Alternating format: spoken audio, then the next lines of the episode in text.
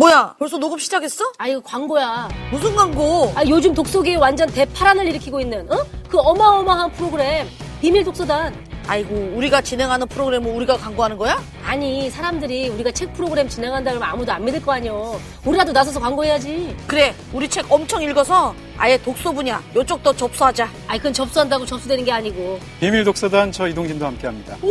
대박! 매주 화요일 4시, 11시에 OTVN에서 확 바뀐 비밀 독서단을 만나보세요. 근데 우리 잘할 수 있을까? 모르지.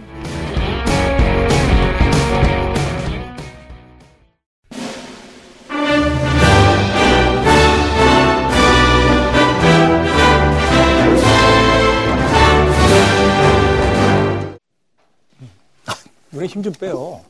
아, 이제 렌즈를 꼈더니 눈이 약간 아파가지고. 세상에 살다 별 이상한 이상한 핑계를 다. 눈에 렌즈를 꼈더니. 예. 예. 눈에 힘이 들어가네요. 예. 오늘도 전의를 다지고 있습니다. 전이를 예. 인사합시다. 예. 네. 반갑습니다. 지난주에 비해서 굉장히 깍듯해지신 것 같아요. 아, 지난번에 사석에서 많이 혼나가지고요. 네. 아, 멱살 한번 잡혔죠, 저한테? 예. 예. 자, 그럼 오늘도 본격적으로 비밀 독서단 현대 교양 백서 시작해 보도록 하겠습니다. 하루 10분 투자로 당신의 인생이 만점이 됩니다. 언제 어디서나 응용 가능한 컨템포러리 교양의 모든 것! 거품 있는 지적 허세를 기품 있는 지식으로 바꿔드립니다. 비밀 독서단 현대 교양 백서의 김태훈입니다. 조승현입니다. 네, 반갑습니다. 반갑습니다. 다시 한번. 네. 일주일 잘 지내셨습니까? 예, 잘 지냈습니다. 음, 들리는 이야기로는 그렇게 가는 데마다 제욕을 하고 다니신다는 얘기가. 그래요? 네. 누구한테 들은 것인지는 모르겠습니다만, 예, 그분들이 거짓말을 하고 계시는 거예요. 아, 확실합니까? 예, 저는 그 욕은 사람이 보는 앞에서 하지 음. 안볼 때는 안 합니다. 오늘 하겠다는 뜻인가요? 그렇습니다. 해보라고 누가 그랬니 지금? 해보라고 지금? 에? 술 드실 때마다 이렇게 볼펜을 이렇게 부러뜨리신다는 이야기 들었어요. 어, 제 이름을 부르면서. 그렇지 않습니다. 그렇지 예. 않습니까? 예, 오늘 볼펜을 부러뜨릴 수도 있어요. 아, 빌려드려요? 예, 빌려주세요. 내 거 부러뜨리면 안 됩니다. 알겠습니다. 자, 아, 실전에서 써먹을 확률 100% 어디 가서 돈 주고도 못 사는 현대인의 교양 백서, 어, 고득점 교양 수업 시작해보도록 하겠습니다. 자, 오늘의 주제. 자, 이제 만나봐야죠. 예. 자, 오늘의. 주제 공개해주세요. 야, 아직도 안 맞니, 손발이. 죄송합니다. 자, 오늘의 주제는 덕후입니다. 덕후. 야, 이제는 이제 우리에게 익숙해진, 친숙해진 그런 단어가 아닌가 하는 생각이 드는데, 어, 우리 작가분이 조사를 해오셨는데, 이거 저 깜짝 놀랐어요. 한 포털에서요, 2015년, 한 해 동안 국어 사전에 가장 많이 검색된 신조어가 덕력이래요, 덕력. 덕력. 덕력. 예, 덕후들만 가지고 있는 일반 사람들이 모방할 수 없는 신기한 능력. 그렇죠. 그걸 뜻하는 덕력을 말씀하시는 거군요. 어, 본인은 알고 있다 이런 거군요. 그렇죠. 어, 전 찾아보고 알았어요. 예, 저는 이제 젊기 때문에 이런 거는 빨리빨리 쫓아가죠.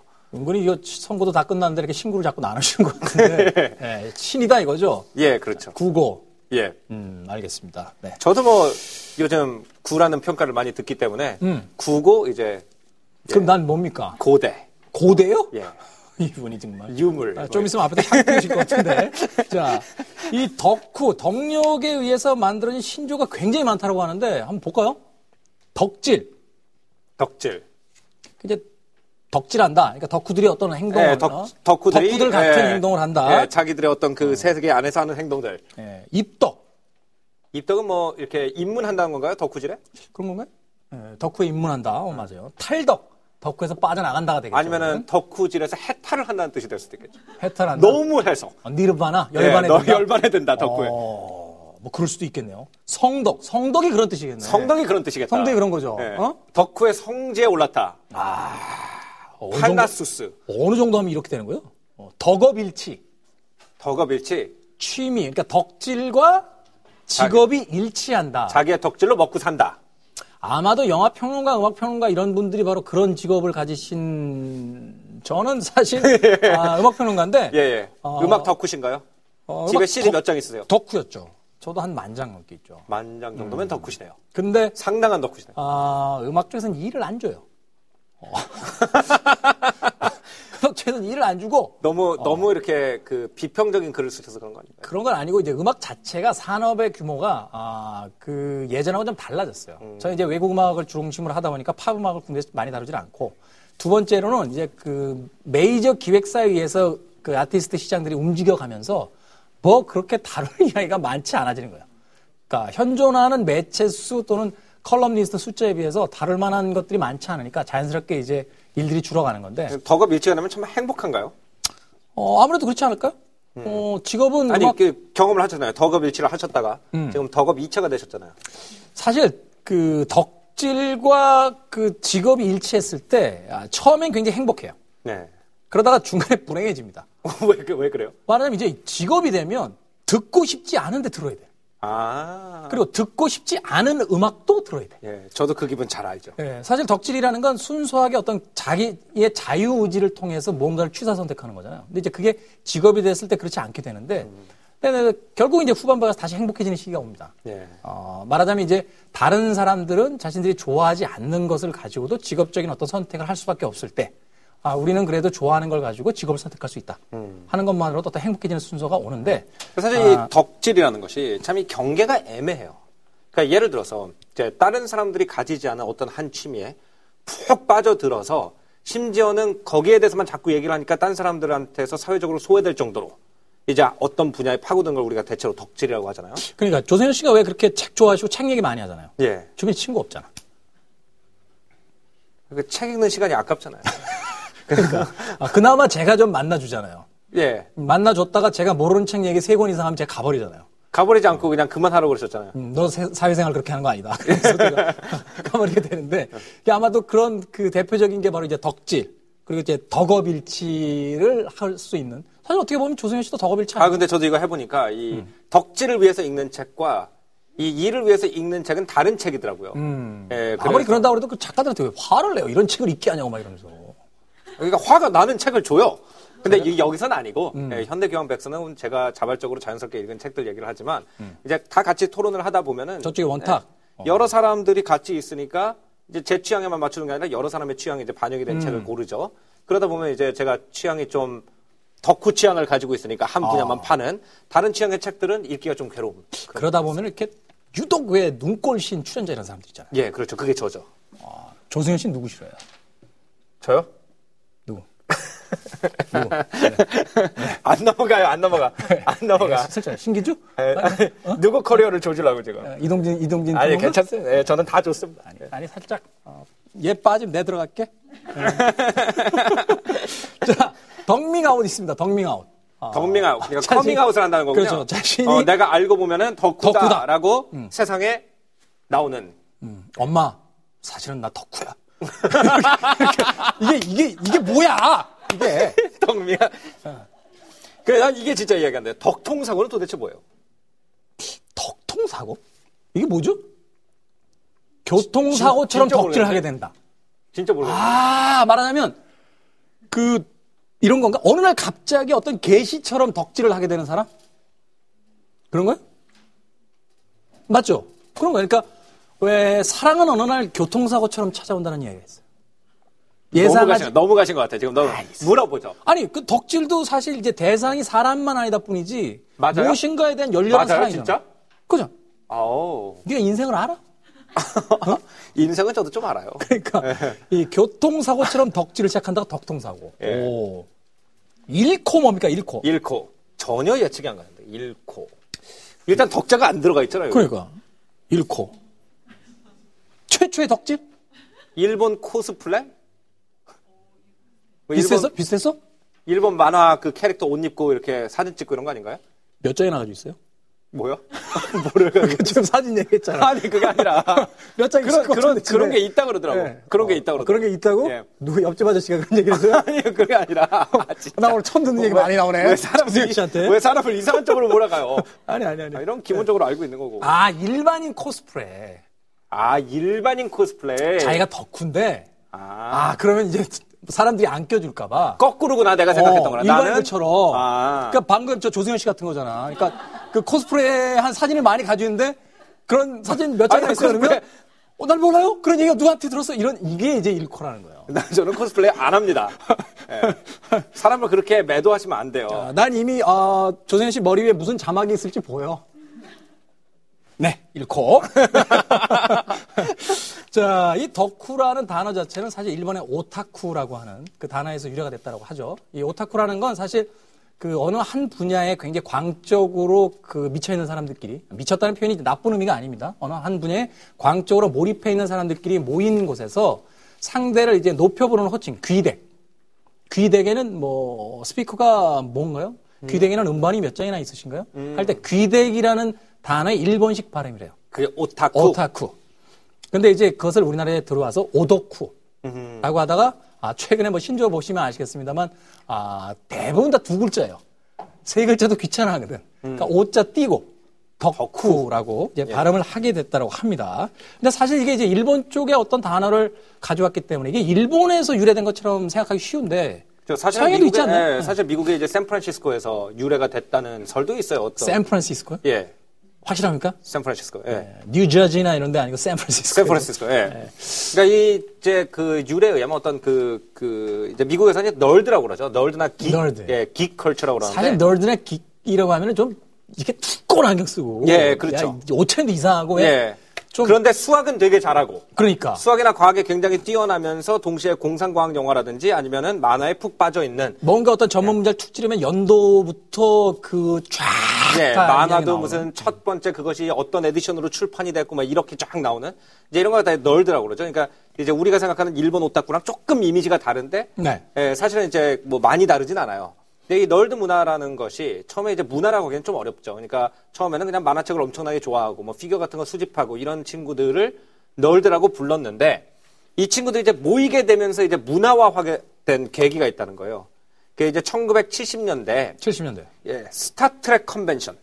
스타트랙 컨벤션. 예, 스타트랙이라는 1980, 그 70년대, 80년대 굉장히 유명한 미국의 텔레비전 쇼가 있었죠. 그렇죠. 공상과학 쇼가 있었는데. 엔터프라이즈 오 나오잖아요. 예, 엔터프라이즈 쫙. 접시에다 만년필 달아가지고 이렇게 다.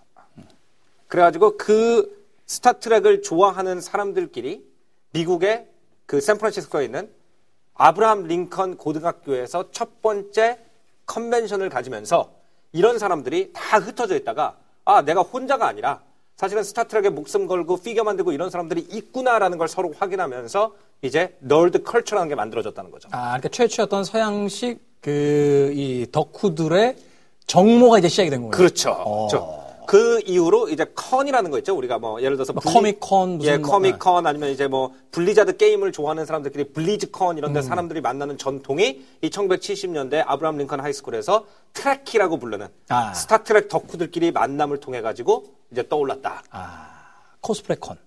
cosplay con도 있고. 안 갔다 왔다니까요. 근데 그 지 cosplay가 어, 나 자꾸 상상돼. 코스프레 입고 있는 거.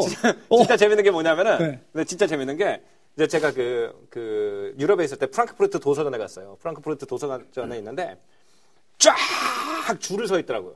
이제 그, 그 10대 여자애들이. 그래가지고, 누가 앉아가지고 사인을 하고 있나 보니까, 뭐 이렇게 잘생긴 미남 로맨스 소설 작가 이게 아니라, 두꺼운 안경을 쓰고 키가 요만한 일본 작가 한 명이 열심히 사인을 하고 있는데, 네. 예, 그게 뭐냐 하면은 이분이 이제 그, 망가 작가. 망가. 일본 예. 만화. 예, 그래서 그 일본 만화를 좋아하는 독일 덕후들이 음. 실제로 코스플레이를 하고 와가지고 그 작가한테 사인을 받아가는 광경을 제가 본 적이 있어요. 어, 최근에 뭐 유럽이나 이런 지역에서 이제 케이팝에 열광하고 있는 젊은이들이 그 말하자면 뭐 플래시몹을 한다든지 아니면은 그 케이팝 스타가 갔을 때 유튜브에 올라온 영상들처럼 막 네. 이렇게 자기들끼리 뭔가 행사를 하고 있는 이런 형태들이 이제 그 유럽에서 펼쳐지고 있었다. 네. 어. 그리고 이제 사실 우리나라 그 사업을 하는 사람들 입장에서는 사실 덕후 문화를 그 널드 문화를 갖다 이해하는 게 굉장히 중요해요. 왜냐면은 우리가 지금 한류를 통해 가지고 한국 이미지를 알리고 여러 가지 상품도 외국에 팔고 있는데 한류 팬들이 거의 대부분 만화 덕후로 시작해서 J-팝으로 갔다 K-팝으로 넘어온 애들이에요. 서구 사회에서는. 어. 그렇기 때문에 이 덕후 문화에 대한 어떤 근본적인 이해가 없다. 그러면은 K-팝 팬들이 왜 K-팝을 좋아하는지에 대한 이해도 또 떨어질 수밖에 없다는 거죠. 어, 사실 이제 스타트랙의 어떤 Trekkie 같은 그 용어를 사용하면서 서양에서 이제 최초 어떤 덕후 세대가 출몰했다라고 하는데 저는 조금 다르게 봅니다. 조금 더 거슬러 올라가서 소위 이제 코난 도일의 시대, 셜록 홈즈가 최초로 출연했던 시대에 이미 덕후가 존재했다. 덕후. 그렇죠. 우리가 알고 있는 그런 덕후. 그렇죠. 왜냐하면 말하자면 이제 코난 도일이라는 그 작가는 사실 의사였잖아요. 근데 그렇죠. 자신이 개업의로서 이제 그 환자들이 많이 없자 그 무료한 시간과 어떤 생활고를 해결하기 위해서 단편 소설들을 쓰기 시작했는데 그것이 오늘날 셜록 홈즈가 등장하는 탐정물의 어떤 그 출발이 됐고 근데 그 이후에 어마어마한 사회적 성공을 거두게 되지만 거기에 대한 어떤 부담감이 점점 늘어났고 또 그 부담감의 압박을 견디지 못한 뒤에 결국은 셜록 홈즈를 죽입니다. 음. 머레어티 교수에 의해서 이제 폭포에서 떨어져서 죽는 거로 이제 그 묘사를 하고 더 이상은 셜록 홈즈 소설을 쓰지 않겠다라고 했는데 이때 소위 최초의 이제 덕후들이 발현하죠. 수많은 항의 편지를 보내서 셜록 홈즈 살려내라. 우리 계속 읽고 싶다. 우리 홈즈 오빠 살려내라. 어? 오. 네가 뭔데 우리 홈즈 오빠를 죽이자. 어? 작가인데. 네가, 작감 다니? 셜록 홈즈를 왜 죽이게 돼? 네 맘대로. 제가 안 죽였어요. 왜네 개인적인 재산이 아니야, 셜록 홈즈는. 미안하다니까 내가 안 죽였다니까. 그러니까 이런 식으로 이런 식으로 편지를 어마어마하게 써대고 항의하죠. 그래서 결국 셜록 홈즈가 부활합니다. 코난 도일과 출판사 입장에서 도저히 이 인물을 그 살려낼 수가 없는 거예요. 아 죽여 그대로 죽은 상태에서 놔둘 수가 없는 거예요. 그래서 부활시키게 되는데 바로 이것이 최초의 덕후의 출발점이었고. 근데 저, 제가 생각할 때는 그 덕후랑 지금의 덕후는 좀 다른 것 같아요. 왜냐면은 지금은 이제 덕후라고 그러면 이게 하나의 문화란 말이에요. 이제 컨벤션이라든지 아니면 인터넷 웹사이트를 통해 가지고 이들끼리 연결돼 있기 때문에 그들만의 어떤 언어가 생기고 그들만의 의상이 생기고 자기네들끼리 알아보는 패션이 생겨야 그들을 제가 생각하는 덕후라고 부를 수가 있는 것이지 혼자서 뭔가에 빠져 있는 사람을 과연 덕후라고 부를 수 있나 이건 좀 생각해 봐야 되는 그건 뭐 관점이 차일 수 있겠습니다만 저는 충분히 덕후라고 생각하고 어, 그분들도 사실 그 어, 베이커가의 221번지 B 음. 이거 중요합니다. 요걸 알아야 덕후예요. 그게 코난 도일 덕후려면 그걸 알아야 된다. 셜록 홈즈가 어디 살았느냐? 예. 예, 베이커 스트리트 221번지 B. 아, 본인도 일코네. 지금 보니까 본인이 그거를 얘기하면서 이걸 알아야 덕후라고 얘기를 하는 거 보니까, 예, 다, 자, 그, 일코시구나. 네. 그 어, 실제의 주소지에 수많은 편지가 왔다는 거예요.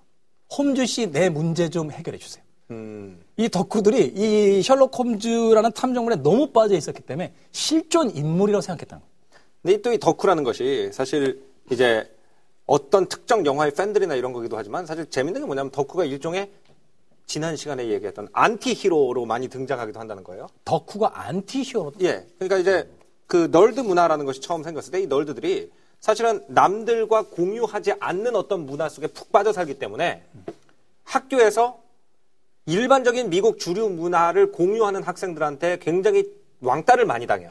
음. 예를 들어서 이제 그 어, 영화에 보면은 대체로 이제 미국에서 인기 있는 고등학생이라는 거는 그 우리나라 과 잠바 같이 생긴 그, 입죠. 그 스포츠 팀 잠바. 여기 여기 이제 칼라가 들어가고. 예, 여기 칼라들, 여기 칼은 하얀색. 예. 그 다음에 고등학교 문양. 문양. 저는 한국에 와가지고 대학생들이 그거 입고 다니는 거 보고 깜짝 놀랐어요. 그걸 입- 그걸 입으면 되게 이제 미식 축구 대표팀들 예. 아닙니까? 근데 이제 우리나라는 이제 그거를 입고 있는데 뒤에 무슨 뭐 이제 뭐 학술적인 뭐 취업 동아리 같은 것도 붙어 있고 그런 걸 좀 깜짝 놀랐는데. 그게 이제 약간 반짝이는 소재로 바뀌고 등에 용문신이 있습니다. 어, 지역 지역 사회 조직들이 있는 것들이 또 있어요. 그 이병헌 씨처럼 거기 네. 그 예, 내부자들에 나오는 그렇죠. 모히또 가서 몰디브 한잔 해야죠. 어쨌든 나랑 지금 장난하냐? 장난 나랑 지금 하냐? 어? 한번 쓸어? 아 웃겨. 모히또가 모히또. 아, 이런 거 좋아하는구나. 아, 의외로 병맛 좋아해. 빕스 좋아하고. 빕스 한번 갑시다. 어? CJ에서, 웃겨서 말을 CJ에서 못 할인권 좀 주겠지 뭐. 빕스 한번 갑시다. 어? 웃겨서 말을 못하는. 어, 스테이크 가서 빕스 한번 합시다. 잠깐 집중 좀 할게요. 네. 심어, 심어. 좀 마. 진짜 일곱 살도 아니고 뭐예요. 넌 내 양이잖아.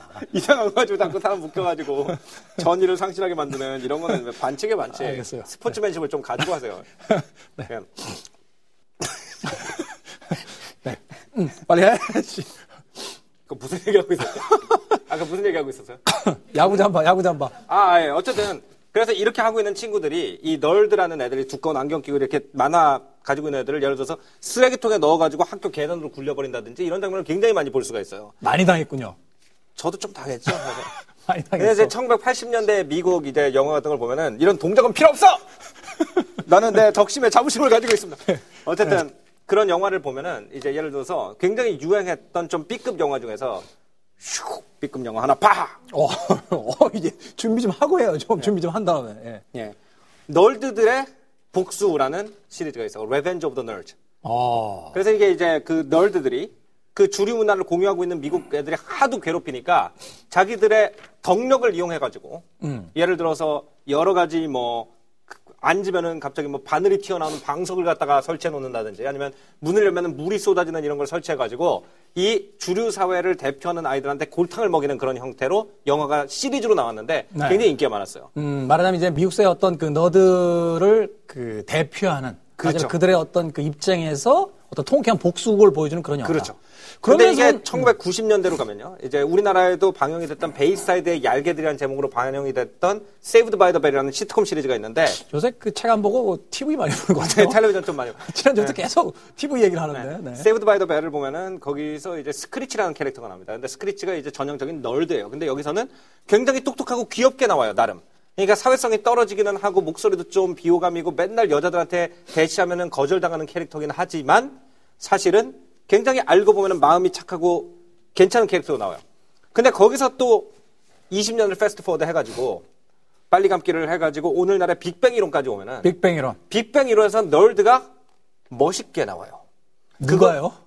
그 누구지? 그 머리 빡빡 깎은 애. 그 물리학 뭐였지? 아, 이름이 기억.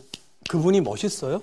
그러니까 그거 그 분한테 걔가 스- 그가 섹시하다고 말한 여성들이 제 주변에 상당히 있습니다. 누가요? 셸든, 셸든, 셸든. 셸든에 어. 빅뱅 이론의 셸든을 보고 예, 주변에 있는 많은 미국이나 유럽 여성들이 오. 어, 셸든이 섹시하다. 뇌생남이다. 오. 이렇게 얘기하는 사람이 있을 정도로 그 전 자기파 이그 그렇죠. 예. 있는 티셔츠 입고 다니는 그러니까. 친구. 그래서 이렇게 덕 후들의 위상이 1980년대에 미식 축구 선수한테 얻어맞던 것부터 어떤 여성들의 이상한 알터네티브적인 음. 약간 인디적인 선망의 대상이 되는 것까지 발전해 왔다는 거죠. 하긴 뭐 나보고도 섹시하다는 여자도 있더라. 그래요?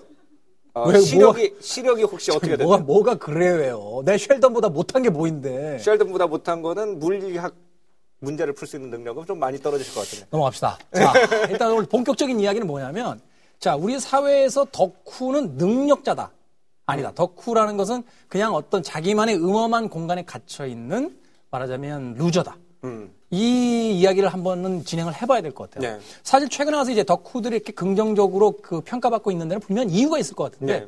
그 이유 중에 하나는 바로 이런 거라고 봐요. 말하자면 사회적인 관계망들이 그 예전 같지 않은 현대에 와서 각 개인들이 말하자면 자신의 어떤 삶을 그 새롭게 데코레이션 하는 형태 또는 인터넷으로 연결되어 있는 전 세계적인 어떤 그 이 네트워크 속에서 어, 홀로 고독했던 취미를 공유할 수 있는 사람들이 늘어난 형태. 뭐 이런 것들이 아닐까 하는 생각을 해보게 되는데. 그런 것도 있지만 이제 제가 생각할 때는 더 중요한 것이 뭐냐면은 주류 문화라는 것 자체가 없어졌기 때문이 아닌가 싶어요. 주류가 없어졌어요? 주류라는 것이 더 이상 큰 힘을 발휘하지 못한다. 큰 힘을 발휘하지 못한다. 예, 왜 저는 그렇게 생각을 하냐면은 자 보면은 옛날에는 이제 문화라는 게 뭐냐면은 어떤 커뮤니티에 있는 사람들이 공통적으로 공유하고 있는 어떤 그 이야기거리예요 말하자면은 그죠? 근데 그것이 옛날에는 어떤 식으로 나눠졌냐? 종교로 나눠졌었죠. 그래서 기독교 문화권에 가면은 성경을 가지고 기반으로 해서 얘기를 했고 그다음에 이슬람 문화권에 가면 코란을 기반으로 얘기를 했고 이제 동양에 오면은 공자 맹자를 인용하면서 얘기를 했었어요. 그죠? 근데 만약에 이 시대에 로마에서 공자 맹자를 읽고 있는 사람이 있다 그러면 그 사람 덕후였겠죠. 하지만 동양에서 공자맹자를 읽는 건 덕후가 아니었단 말이에요. 그래서 문화를 그렇게 나눴으니까. 그 다음에 이제 종교에서 국가라는 걸로 넘어가죠. 아, 종교에서 이제 계급으로 넘어가죠. 그래서 귀족들이 공유하고 있는 오페라라든지 이런 전체적인 어떤 대륙적으로 공유하고 있는 문화가 있고, 그 다음에 서민들의 문화는 나눠져 있는 상태, 지역적으로 이런 상태로 됐다가, 그 다음에 이제 19세기 말부터 국가라는 형태, 한국 주류 문화, 일본 문화, J-팝, K-팝 이런 식으로 나눠지잖아요. 근데 인터넷이 생기면서 사실은 국가라는 것보다 취향이 더 중요해지기 시작하면서 어차피 주류 문화보다는 예를 들어서 내가 건담을 좋아해? 그럼 인터넷 들어가면은 전 세계 이 건담을 좋아하는 사람들끼리 모으면은 거의 나라 하나만큼 인구가 나와요. 그러면 이것이 큰 세력이 돼버렸기 때문에 수평적으로 쫙 여러 나라의 덕후들 보면 큰 세력이 돼버리고 그 여러 덕후 그룹이 있을 뿐이지 어떤 한 문화를 갖다 더 이상 한국 주류다라고 얘기하기가 굉장히 어려운 상황이 됐기 때문에 덕후들의 위상이 달라졌다. 난 그렇게까지 복잡하게 생각하고 싶진 않아요. 사실 이제 덕후하면은 여러 가지 어떤 연결 단어들이 있는데 그 중에 하나가 이제 히키꼬모리 같은 단어가 같이 연관어로 이제 붙는 경우가 많죠. 말하자면 자기 공간 내에서 더 이상 빠져나오지 않는. 음. 뭐 영화로 얘기하면 이제 김씨 표리 같은 경우가 그 대표적인 정려원 씨가 연기했던 그 캐릭터가 바로 그 대표적인 캐릭터가 아닌가 하는 생각이 드는데 이 여기서 이제 덕후화되는 과정 자체에 대해서 한번 좀 생각해 볼 필요가 있다는 거예요. 자신이 자발적 덕후화되는 사람들도 있지만 과거에는 인터넷이 만들어져 있지 않았던 시대, 시대에는 아, 주류로부터 소외됐던 사람들이 그 소외된 공간 속에서 스스로 뭔가를 할 수 있는 것들이 많지 않았어요. 말하자면 어떤 집단 문화가 있었던 시대. 아, 뭐 아이들이 길거리에서 주로 축구라든지 야구를 하던 시대가 그런 대표적인 경우가 되지 않을까 하는 생각이 드는데. 근데 난 럭비를 하고 싶다. 음. 아니, 그러니까 이야기는 뭐냐면 놀이 문화 자체가 집단성을 가지고 있었던 시절에는 그 공간에 끼지 못한 사람들은 특별히 갈 곳이 없었다는 거죠. 그렇죠. 그때 골방 안으로 숨어들어서 할 수 있었던 것이라고 해봐야 글쎄 뭐가 있을까요? 어떤 책을 열심히 본다거나 혹은 그 뭐 극장에 들어가서 영화를 본다거나 몇몇 어떤 여러 가지 분야가 많지 않은 그런 상황 속에서 이제 그 몰릴 수밖에 없었기 때문에 덕후들 자체가 그렇게 크게 두드러지지 않았는데 눈물 날라고 그러시나요? 지금 그 얘기하면서. 눈물이 확 나는 처음에 옛날 얘기를 하시는 것 같은데. 그래서 음악을 들으러 그때- 골방이 틀어박히고 그리고 그때 MP3도 없는 시대니까 그렇죠. 음악방에 가서 백판사로 다니고 또 아는구나. 알죠? 근데 이제 그런 시대를 넘어가서 왜 자꾸 그런 시대 넘어가서 그런 시대 넘어가서 이제 인터넷으로 전 세계가 연결이 되고 어떤 다- 개인의 다양한 취향들을 드러내고 공부할 수 있는 시기가 되면서부터 덕후가 발화된 거죠. 예전에는 그런 성향이 있어도 사실 혼자서 할 수 있는 덕질이라는 게 이렇게 많지 않았어요. 사실 미국 문화에 대해서 뭐 말하자면 이런 거죠. 뭐 일본의 애니메이션이라든지 미국의 어떤 특별한 스타트랙 같은 그 문화에 열광하고 싶어 해도 그것을 자유롭게 뭐. 볼수 있는 기회라든지 연결될 수 있는 기회가 없었는데 사실은 인터넷의 그 발전이라는 것이 오늘날 덕후를 이제 확산시킨 최, 그 최고의 어떤 발명품이라고 생각이 되는 거고 그런 의미에서 현대 덕후들이라는 것은 시대적인 어떤 그 환경 속에서 과거에는 이미 존재했지만 발화되지 못했던 욕망이 어, 자연스럽게 표출된 것이다. 이렇게 볼 수도 있다는 거죠. 근데 저는 그거보다 또 어떻게 보면은 학벌 인플레도 역할을 하지 않았나 좀 이런 생각이 들어요. 학벌이 네, 그러니까 옛날 같은 경우에는 이제 이 능력 있는 사람이라는 게 무엇이었냐? 똑똑한 사람이었죠. 공부를 잘하는 사람. 그 공부라는 것은 무엇이냐? 학교에서 가르치는 과목들이었어요. 그렇기 때문에 어떤 사람이 수학을 무지하게 잘한다고 해서 우리가 그 사람 수학 덕후라고 부르잖아요. 왜? 학교에서 공인된 과목이니까. 그 사람이 집에 앉아가지고 골방에 앉아가지고 하루 종일 수학 문제만 풀면은 야 훌륭한 학생이라고 그러지. 공부 열심히 하네 그러지. 쟤 수덕이야. 이런 말은 못 들어보잖아요. 수덕? 수학 덕후. 수학 덕후? 예. 어, 좀 이따 수학 덕후 한 명 얘기할게요. 예, 어쨌든. 그러니까 대체로 보편적으로 사회에서 저거를 통해서 능력을 인정받는다라고 보편적으로 인정된 분야에서 일하는 사람 우리 덕후라고 안 부른단 말이에요. 거기에서 벗어난 관심사를 가진 사람을 덕후라고 부르는데 제가 생각할 때는 지금은 뭐 중국에서 1년에 대학을 졸업한 사람 숫자가 650만 명이라고 그러는데 대학을 졸업해서 남들보다 똑똑하다는 걸로 남과 분간이 되는 시대가 아니란 말이죠. 내가 뭐 저 사람보다 수학을 잘하고 뭐 국어를 좀 다 잘한다고 그래가지고 남하고 분간이 안 돼요. 너무 많아. 수학 잘하는 사람 너무 많아. 그렇기 때문에 지금은 오히려 이 정규적인 어떤 쭉 기둥 위에서 올라간 사람이 아니라 그 옆에 있는 사람이 더 신기해 보이고 그 사람이 더 눈길을 끄는 시대가 된 거 아닌가. 그래서 옛날에는 위를 쳐다보고 있으니까 옆을 볼 일이 없으니까 야, 난 쟤가 부러워. 아니면 저 또라이 얘는 왜 저기가 있어? 이렇게 생각을 하던 시대가 됐다가 지금은 위로 봐도 한없고 아래 봐도 한없는데 옆으로 보니까 자유롭게 살고 있는 사람이 있는 거예요. 아, 나 쟤처럼 되고 싶어. 그래서 덕후들이 요즘 능력자라는 말도로 포장이 될 정도로 이렇게 위상이 높아졌다는 거죠. 사실 그건 너무 순진하게 쳐다보는 부분일 수도 있을 것 같다는 생각이 드는데 과거에 우리가요 그 고시 공부라는 게 있었죠. 지금도 뭐 있습니다. 그리고 또 뭐 여러 형태의 어떤 시험 공부들이 있었어요. 그리고 뭐 과학자가 되면 또 어떤 연구에 매달리게 되고 어 뭐 가수가 되면 노래를 열심히 부르죠. 근데 이렇게 어떤 경제성과 맞물려 있는 부분, 사회적 성공과 맞물려 있는 부분, 명예와 맞물려 있는 부분에 열심히 하는 걸 가지고 덕후라고 부르지 않았다는 거예요. 그렇지. 그렇죠? 네. 근데 우리가 덕후라고 부른다는 건 뭘까요? 아무런 경제적 효과를 거둬들일 수 없는 것. 사회적 명예와는 무관한 것. 그런 의미에서 보다 순수한 어떤 개인적 즐거움이라는 것을 추구하고 있는 사람들을 덕후라고 부르는데 이것은 사실 동전의 양면 같다는 생각이 드는 게 뭐냐면 한 개인에게는 아주 놀라운 순수한 그 자신만의 공간이 있고 어떤 쾌락의 공간일 수 있는데 이것이 그 자발적 덕후라면은 아, 물론 그 굉장히 찬양받아 마땅한 부분들이 있겠습니다만 사회적으로 소외된 그 사람들 말하자면 사회 속으로 나갈 수 있는 어떤 기회를 잡지 못한 사람들이 자신만의 은신처에 숨어든 형태로서 나타난다면 이건 사실 덕후에 대해서 한번 좀 다시 생각해 봐야 된다는 생각도 들거든요. 저는 여기서 이제 책을 하나 슉, 빵 던지겠어요. 큰 놈으로. 네. 예. 아, 몇 회쯤 됐을 때는 저 손으로 직접 맞을 수도 있겠다는 생각이 들어요. 어, 예, 눈빛을 볼 통제가. 안 되고 있어요. 네, 네. 예, 뭐 많은 사람들이 알고 있는 작품이죠. J.R.R. 톨킨의 반지의 제왕. 아, 예, 이왕이면 두꺼운 걸 던져야지 맞는 사람이 좀 임팩트가 있으니까. 반제왕 굉장히 두꺼운데. 예, 한 1,400, 500페이지 정도 되더라고요. 세 권이 한 권으로 나온 그 edition으로 한 권 던졌습니다. 그 반지하의 제왕은 봤어요? 반지의 제왕은 못 봤어요. 그건 무슨 그걸 봐야 덕후지. 약간 약간 19금 같은데요. 반지의 제왕까지 다 본단 말이야. 어, 반지하의 제왕까지 봐야 이제 네, 덕후죠. 근데 이 어떤- 반지의 제왕이라는 것이 거의 이제 우리나라 말로 번역이 돼 있는 버전을 보면 이게 얼마나 덕력을 뽐내는 작품인지 잘 모르는데 사실 J.R.R. 톨킨 같은 사람은 어학 덕후였어요.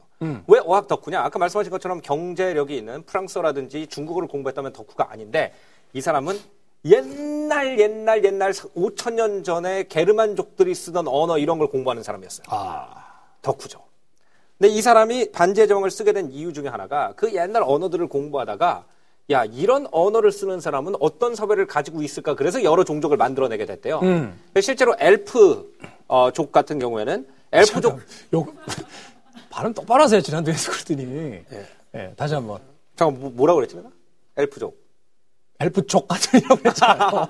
아, 아 띄어쓰기. 아, 나 아, 사람 진짜 가끔 깜짝 놀라게 한다니까. 예? 방송 끝나면 멱살 잡히고 싶어서 그래요, 진짜? 아이고 그 연로하신 몸 아끼세요 그러시지 말고. 알겠습니다. 예. 엘프족들 같은 경우에는 사실 네. 그 책 안에 보면은 그 영- 뭐 원문 책 안에 보면요 엘프족들의 알파벳과 언어가 있거든요. 음. 톨킨이 앉아서 그걸 다 발명한 거예요.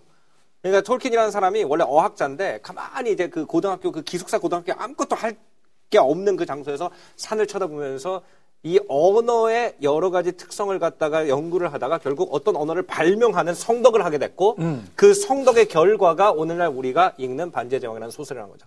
이런 걸 봤을 때 덕후들이 꼭 비생산적이다라고 얘기하기도 굉장히 힘들다는 거예요. 왜? 오늘날은 어, 디서 아이디어가 나올지가 모르기 때문에 딴 사람들이 덕질이라고 생각하는 거야. 그 고대 언어 아무도 안 쓰는 언어를 왜 배워? 근데 그것이 나중에 빵! 반지의 제왕으로 다시 태어날 수도 있다는 거죠. 그거는 어떤 면에서 본다면 현대 사회 속에서 왜 성공담을 미화시키는 거와 똑같은 거라고 저는 생각이 되거든요. 왜냐하면 생각해 보세요. 어, 수많은 사람들이 그 많은 사람들을 모아놓고 자신의 성공담을 이야기해요. 스티브 잡스의 성공담 이런 거 특강합니다. 그죠? 근데 천만 명이 그 스티브 잡스의 어떤 그 특강을 들었다고 쳤을 때 과연 스티브 잡스가 그 천만 명 중에 몇 명이나 나올 수 있을 것이냐? 저는 그 스티브 잡스를 다른 이유로 들어요. 음. 그냥 들으면서 야 나는 저런 기질이 없으니까 이 정도 하면 잘했다. 제이 이야기가 강의는 듣는 사람의 네. 그, 그 몫이니까. 제가 그 이야기를 왜 하냐면 어, 사실 덕후를 다루면서 굉장히 그 덕후의 어떤 우스꽝스러운 모습을 다룬 작품도 있어요. 세르반테스의 돈키호테가 바로 그 아, 대표적인 그렇죠. 예. 작품이 아닐까 기사도 덕후. 예. 이 돈키호테는 사실 하는 일이라고 계속해서 그 중세 기사들의 어떤 모험담만을 읽잖아요. 예. 그리고 나서 어, 느날 정신 착란이 생기면서 자신이 그 기사가 됐다라는 착각에 빠지면서 결국 좌충우돌 여러 가지 어떤 우스꽝스러운 일들을 벌려 나가면서 그 시대를 어떤 은유하는 그런 이제 문학 작품으로 만들어지게 되는데 과연 이것이 어떤 덕후라는 개념을 그냥 순수하게 어떤 것에 한 가지에 미쳐 있는 것만을 가지고 그 자체만으로 찬양받아야 되느냐라고 이야기했을 때는 조금 그 의문이 든다는 거죠. 어, 물론 이걸 덕후로까지 볼 수는 없겠습니다만 이 덕후의 어떤 가장 그 과잉된 형태 혹은 나쁜 형태의 어떤 방향성이라고 봤을 때 최근에 일본에서 뉴스가 하나 있었죠. 명문대를 나온 대학생이 몇 년 동안 중학생 여자 하나를 납치해서 감금했다. 사실 아니, 이것을 그거는, 그거는 제가 생각할 땐 덕질의 결과라기보다는 그냥 그분이 벌써 어떤 정신질환적 문제를 가지고 있으니까 그런 일이 일어난 거지. 뭐, 텔레비전 쇼에 미쳐 있는 사람이 얼마나 많은데, 예를 들어서 이 덕질이라는 게 굉장히 재밌는 거예요. 왜냐면은, 지금 유행하고 있는 드라마를 가지고 어떤 사람이 그걸 너무 좋아해요. 그래서 그 배우에 대해서 막 알고 거기에 대해서 얘기하고 그래요. 그런 사람 우리 덕후라고 부릅니까? 안 불러요. 그냥 팬이라고 그래요. 그리고 어떤 사람이 어 그러니까 덕후라는 거는 사실 굉장히 사실 없어져야 되는 단어예요. 왜 덕후라는 단어가 없어져야 되냐면은 덕후라는 건 뭐냐면 많은 사람이 하고 있는 문화 활동을 하는 건 괜찮고 내 관심사를 내가 알아서 쫓아가는 건 나쁘다라는 개념에서 나온 단어란 말이에요. 그러니까 넌 덕후다라는 게 뭐냐면은 딴 사람들은 다 드라마 보는데 너는 왜 인디 영화 보냐? 저는 생각이 이런 좀 개념이 달라요. 들어가 있다니까. 저는 좀 생각이 달라요. 단지 덕후는 나와 생각이 다르거나 나와 방향이 다른 생각을 사람을 이야기하는 게 아니라 어떤 분야에 중독처럼 그 몰입해 있는 사람을 이야기한다는 거죠. 이것은 사실 순기능도 있어요. 말콤 글래드웰이 썼던 어, Outlier 같은 책이 바로 대표적인 책이라고 저는 생각이 드는데 이쪽에서 책 한 권 나갑니다. 그 1만 시간의 법칙이라는 이야기를 하죠. 사실 이것은 어떤 노력에 대한 이야기를 하는데 1만 시간이 채워질 때까지는 이제 전문가로서는 이제 부족한 부분이 있다라는 것. 곧 1만 시간을 채움으로써 한 분야의 전문가가 될 수 있다는 것을 이야기하는데 그 1만 시간이 채워져서 전문가가 되기 전까지의 시간은 덕후의 시간이에요. 음. 말하자면 이것은 지금까지 아무런 효용성을 나에게 제공한 것이 없고 또는 이것을 통해서 어떤 명예나 경제적인 이득을 본 적이 없으니까 물론 이것이 약간의 궤변일 수는 있겠는데 그런데 이 일만 시간을 채운 뒤에 이 덕후의 모습이라는 건 어떤 사회적 관계를 통해서 그것을 발현할 수 있는 기회를 갖는다는 거거든요. 물론 개인의 공간에서 순수한 쾌락, 개인적 쾌락을 추구하는 덕후에 대해서 그 저도 어떤 그 비난을 하거나 비판을 한 생각은 없습니다. 그런데 이것이 분명히 어떤 중독성이라는 것을 가졌을 때에 갖는 위험성은 분명히 존재한다는 거예요. 앞서서의 뭐 그 일본에서의 어떤 그 납치와 감금에 대한 이야기를 제가 너무 극단적으로 했, 던 것은 사실입니다만 문학 작품에도 존재하죠. 존 파울스의 Collector 같은 책을 보게 되면 남자 주인공이 나비를 수집하는 collector죠. 근데 어느 날 복권 당첨이 되면서 갑자기 원, 그 뜻하지 않은 큰 돈을 갖게 돼요. 이 큰 돈으로 이 사람이 하게 되는 건 뭐냐면 좀 더 큰 수집품을 모으는 거예요. 그 중에 하나가 자신이 짝사랑을 했던 여대생 미란다라는 인물입니다. 그래서 이 인물을 지하에 감금한 채 마치 나비를 채집해서 그 나비 채집물을 그 컬렉션 하듯이 자신의 어떤 그 감금의 대상으로서 계속해서 그 관리하고 감독하죠. 바로 이런 부분들이 가지고 있다는 건 뭐냐면 이 덕후질이라고 하는 것들이 그 덕후라는 아주 아름 그 말하자면 아주 친밀한 단어 속에 포장돼 있지만 어떤 과도한 중독성에 의한 조금 다른 방향으로서의 덕후들이 생성되게 된다라면 이건 굉장히 위험한 이야기들을 야기할 수 있다는 거예요. 그럼으로써 음, 덕후라는 것이 그냥 무조건적으로 용인되어야 될 것이냐? 아니면 덕후라는 것에 대해서도 어, 여러 가지 어떤 의견의 교환과 토론이 있어야 될 것이냐? 이 하는 부분들은 전 후자 쪽이라고 생각을 하는 거예요. 네, 후자 쪽이라고 생각을 하시는 게 우리한테 유리하죠. 왜냐면은 우리가 지금 토론을 하고 있는데 덕후에 대한 토론이 없어도 된다라고 얘기를 해버리시면은 음. 네, 우리는 여기 왜 있어요? 아, 그런가요? 그렇잖아요. 어, 토론이 필요해 우리 맞벌이가 되는 거예요. 네, 그래서 고맙고요. 그걸 대신 해 주셔가지고. 음, 그러나 저는 조금 그렇게 생각하지 않는 게 사실 우리가 어느 분야에 빠져 있는 사람들 중에서 그러니까 그 중에 성공담을 너무 얘기한다 그렇게 말씀을 하지만 사실 모든 어떤 그 성공담은 하나에 빠져 있는 사람들에서 나온 건 사실이에요. 그렇죠? 그러니까 예를 들어서 그, 그 과학의 역사책을 보면 흔히 나오는 것 중에 하나가 뉴턴이 그 빛의 어떤 굴절을 갖다가 실험하기 위해서 자기 눈을 갖다가 바늘로 찔렀다는 얘기가 있거든요. 그 정도면 엄청난 덕후란 말이에요. 또라이 아닙니까? 그러니까 그 엄청난 덕후라고요. 네. 그러니까 일반 사람들이 볼 때는 저 미친 거 아니야? 음. 아니면 옛날에 무슨 뭐 그 한의사들 중에서 옛날 뭐 중림치련 이런 얘기 들어보면은 이 도교 그거 수행하는 사람 중에 뭐 이렇게 뭐 불로장생약을 찾는다고 이렇게 그 수은 같은 거 먹다가 이렇게 중독돼가지고 죽고 이런 것도 나오잖아요. 그러니까 덕후라는 것은 뭐냐면은 남이 안 해보는 실험을 해보는 사람이고 그 실험을 통해서 망가지는 사람도 있으나 그거를 통해서 인간이 발전해 왔다라고 저는 생각을 해요. 그렇기 때문에 예를 들어서 도자기를 구웠어요. 도자기를 굽는데 잘못된 도자기 다 깨잖아요, 처음에. 그 깨진 도자기를 보면서 야, 저 깨진 도자기를 왜 구워? 저거는 형편없는 일이야. 이렇게 얘기할 건 아니라는 거죠. 그 깨진 도자기가 깨져 줬기 때문에 나중에 좋은 도자기도 나오는 거예요. 사실 덕후에 대해서 그렇게 따진다면 저도 찬성할 수밖에 없는 부분이 하나 있는 게 뭐냐면 어, 중세의 그 수도사들이죠. 오늘날 우리가 그 아름다운 어마어마. 와인을 마실 수 있는 건 어, 중세의 수도사들이 그렇게 포도주를 만들기 위해서 열심히 노력했기 때문에 결혼도 안 하고 할 일도 없으니까. 그렇죠. 이제 대표적인 또 어떤 자연과학에서의 성과를 이야기할 때 흔히 이야기하는 게그 멘델의 유전의 법칙인데 멘델도 수도사였어요. 말하자면 그 수도를 하면서 남는 그 수많은 시간들을 가지고 뭘 했느냐? 아, 콩을 재배한 거예요.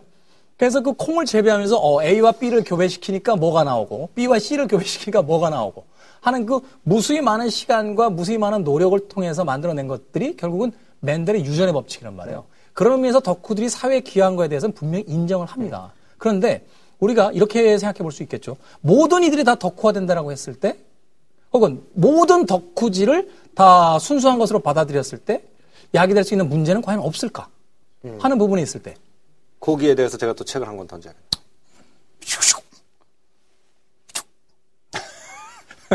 제가 굉장히 약간 좋아- 자신 없어 하는데 어, 자신 있으면 강력하게 나오는데 아니요, 툭 하는 소리가 떨어지는 책이 거 보니까. 알아서 갈 책이에요. 알아서 네, 갈 책. 알아서 갑니까? 아, 자동으로 옵니까? 예. 네. 근데 제가 이게 덕질을 한 사람들에 대해서 전기를 쓰는 분이 있어요. 영국 의그 전기 작가인데 사이먼 윈체스터라는 사람이에요. 이 사이먼 윈체스터라는 사람이 쓴 책 중에 저 얼마 전에 굉장히 감동 깊게 읽은 책이 있는데 중국을 사랑한 사나이라는 책이에요. 이 사람이 원래 이제 중국을 사랑한 사나이가 조세프 니뎀이라는 역사가인데 네. 이 사람 원래 역사가 아니라 생물학자예요. 근데 20대에 이미 생물학 논문이 전 세계에 그 읽힐 정도로 생물학으로 유명한 사람인데 어느 날 이, 이분이 어, 중국에서 온 제자랑 불륜 관계를 가지게 돼요. 음. 중국에서 온 여자와 불륜 관계를 가지게 되면서 중국의 모든 거에 다 빠져들어 버려요. 중국의 의상, 중국 문학, 중국 역사 그래가지고 그 영국 지금, 지금 불륜을 옹호하시는 겁니까? 아니, 불륜을 옹호하는 게 아니라 그건 그 사람의 인생이고 뭐그 사람을 에, 그 정확한 이야기를 모르고 뭐 그 사람을 갖다 판단하는 거는 조금 에, 힘든 일이고요. 그리고 이제 그, 그 조셉 리뎀 같은 경우에는 부인과 결혼은 했지만 연애 감정이 없는 관계를 유지하기로 서로 약속이 돼 있는 사이였기 때문에 사실 이 중국 여성이랑 셋이 같이 밥을 먹기도 자주 했던 좀 이제 유럽적인 어, 한국 정서로 이해하기 힘든 그런 관계였어요. 한국적 정서에서 굉장히 위험한 발언을 하고 계신 것 같은데. 아니 어쨌든 그들은 그랬다고. 네, 그들은- 예, 그들은 그랬다고요. 어, 화를 내요, 예. 나한테. 수렁으로 나를 끌고 들어가려고 그래요. 실수하려고 하게 하려고 그러는 거 아니야, 지금. 아, 오늘 왠지 내가 밀리는 것 같아서 어떻게든 한번 꼬투리를 잡아보려고. 어쨌든 그 조셉 리듬이라는 사람이 이제 중국 덕후가 되는 거죠. 근데 이 당시에 이 중국 덕후가 된다는 거는 영국 사람들이 봤을 땐 되게 위험한 거였어요. 왜냐면 그때 마오제동이랑 자오엔라이가 한참 막 혁명 이런 걸 하던 시대예요. 그렇기 때문에 중국 덕후라는 건 뭐냐면은 어, 공산당이다. 음. 이 사람이 공산당에 대한 어떤 그런 게 있- 있어가지고 스파이가 될지도 모르고 이런 식으로 쳐다봤던 거죠. 근데 그 사람이 그 덕후질을 하면서 일본이랑 중국이랑 아직도 전쟁을 하고 있을 때 중국에 가가지고 대사관에서 트럭 하나를 빼돌려가지고 그 트럭을 타면서 둔황부터 시작해서 실크로드 전체에 있는 모든 유물을 모아가지고 영국으로 보내고 그거를 영국에서 연구를 하기 시작하면서 오늘날 예를 들어서 서구 역사책에도 4대 발명품이 중국에서 나왔다는 걸 인정하게 된 계기가 됐거든요. 그러니까 그 당시에서 보면은 적국인 중국에 그러니까 그 당시 이제 중국이 좀 복잡했죠. 국민당은 아군이었지만 어쨌든 공산당은 적국이었으니까.